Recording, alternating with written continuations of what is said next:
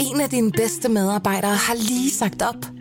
Heldigvis behøver du ikke være tankelæser for at undgå det i fremtiden. WinningTemp indsamler data gennem hyppige og anonyme medarbejderundersøgelser, så du lettere kan mærke pulsen på dine medarbejdere og støtte der, hvor der er behov. Kunder som Alfa Laval, Orkla og Volvo bruger allerede WinningTemp og ser, at det øger trivsel, reducerer turnover og hjælper med at fastholde talenter. Få gratis gennemgang allerede i dag på winningtemp.com. Velkommen til Morgenposten. Berlingskes nyhedsoverblik.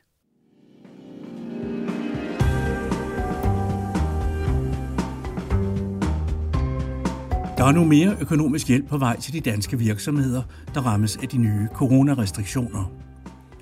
Den britiske premierminister fik i aftes endnu en politisk uppercut, da hans Brexit-minister meddelte, at han forlader den konservative regering med øjeblikkelig virkning. Og så truer Tysklands økonomiminister nu Rusland med at lukke helt for den nye russiske gasledning gennem Østersøen, hvis russerne igen skulle finde på at krænke ukrainsk territorium. Jeg hedder Jon Kaldan, og jeg har samlet de næste 10 minutters nyheder til dig i lyd. Velkommen. Det er kedeligt at indlede optakten til sidste søndag før juleaften med nye historier om coronaepidemien, men det er nærmest uundgåeligt. For det er i dag, at de nye coronarestriktioner er trådt i kraft, og det kan koste temmelig dyrt, hvis man ikke har sat sig ind i bestemmelserne.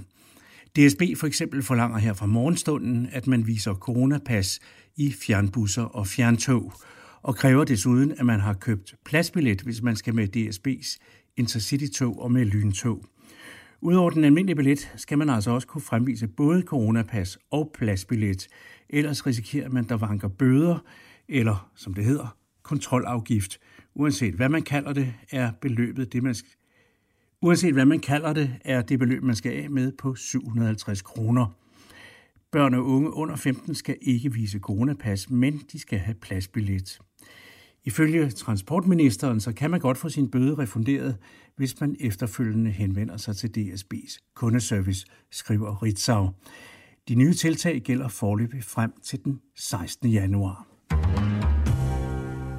Der er nu mere økonomisk hjælp på vej til virksomheder, der bliver ramt af de nye coronarestriktioner. Regeringen har sammen med et bredt flertal i Folketinget indgået en aftale, der udvider de allerede aftalte kompensationsordninger til erhvervslivet. Det oplyste Erhvervsministeriet i aftes. Udover regeringen er det Venstre, de konservative, Dansk Folkeparti, de radikale enhedslisten og kristendemokraterne, der er med i aftalen.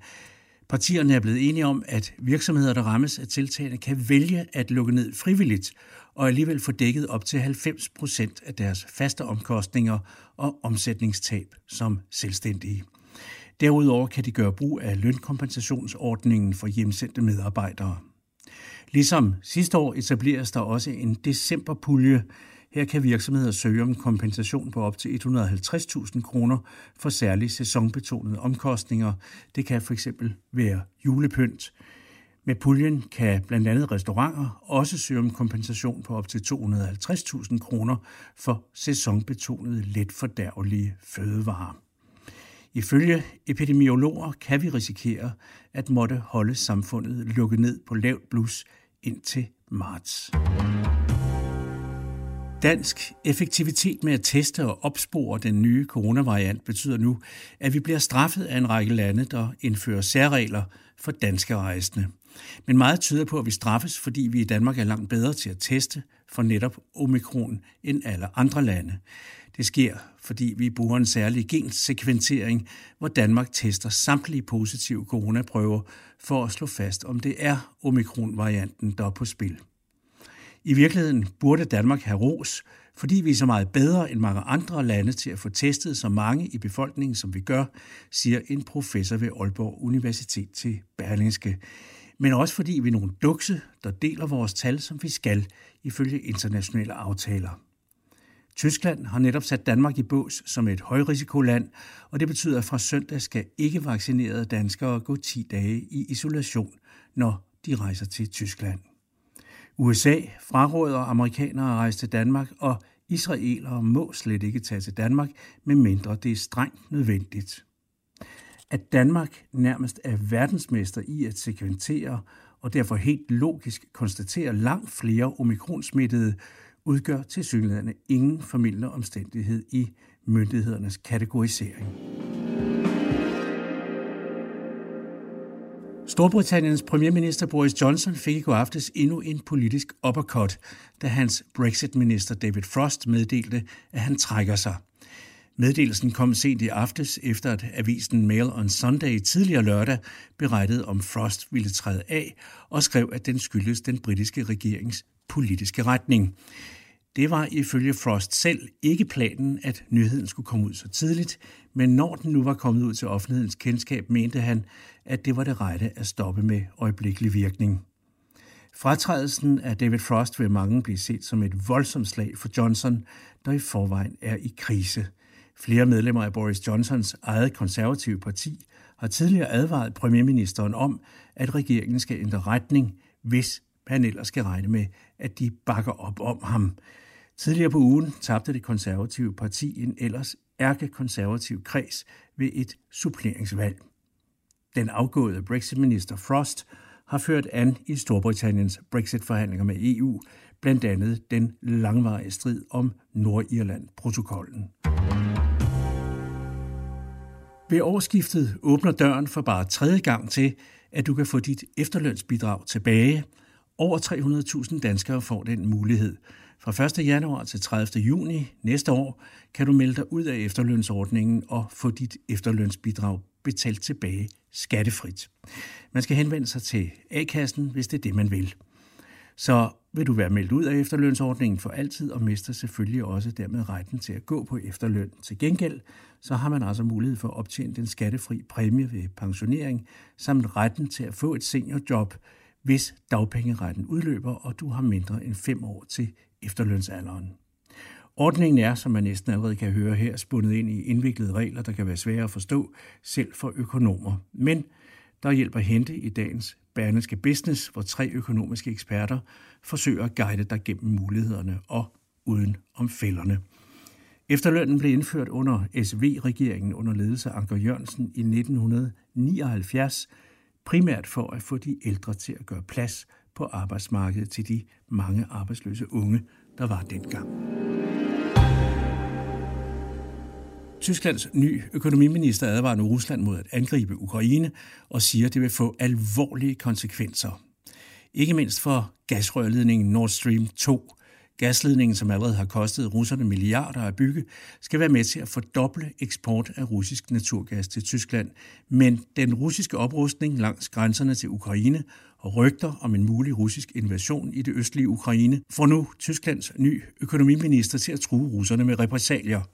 Han siger til dagens udgave af Frankfurter Allgemeine, at han ikke vil udelukke noget som helst, hvis russerne igen krænker ukrainsk territorium.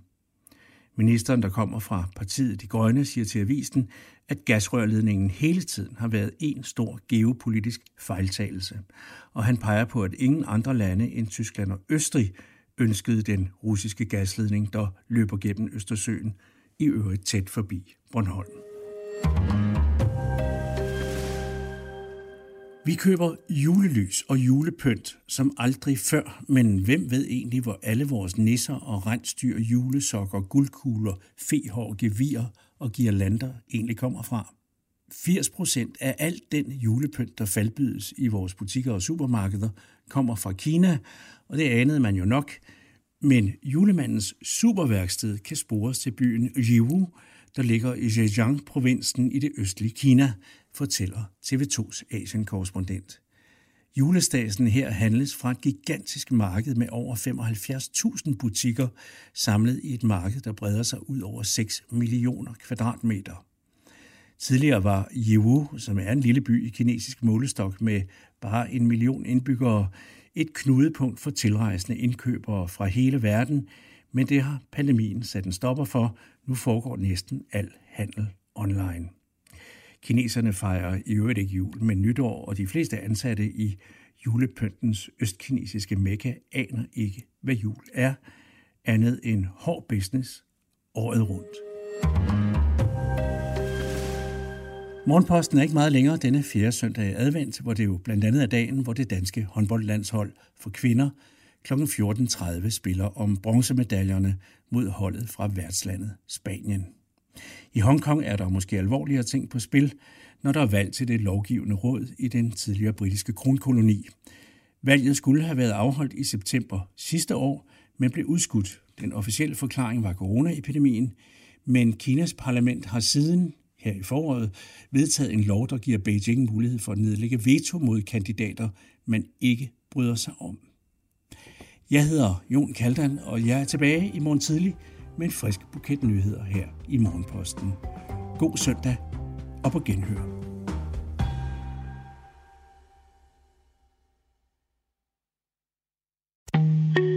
En af dine bedste medarbejdere har lige sagt op. Heldigvis behøver du ikke være tankelæser for at undgå det i fremtiden. WinningTemp indsamler data gennem hyppige og anonyme medarbejderundersøgelser, så du lettere kan mærke pulsen på dine medarbejdere og støtte der, hvor der er behov. Kunder som Alfa Laval, Orkla og Volvo bruger allerede WinningTemp og ser, at det øger trivsel, reducerer turnover og hjælper med at fastholde talenter.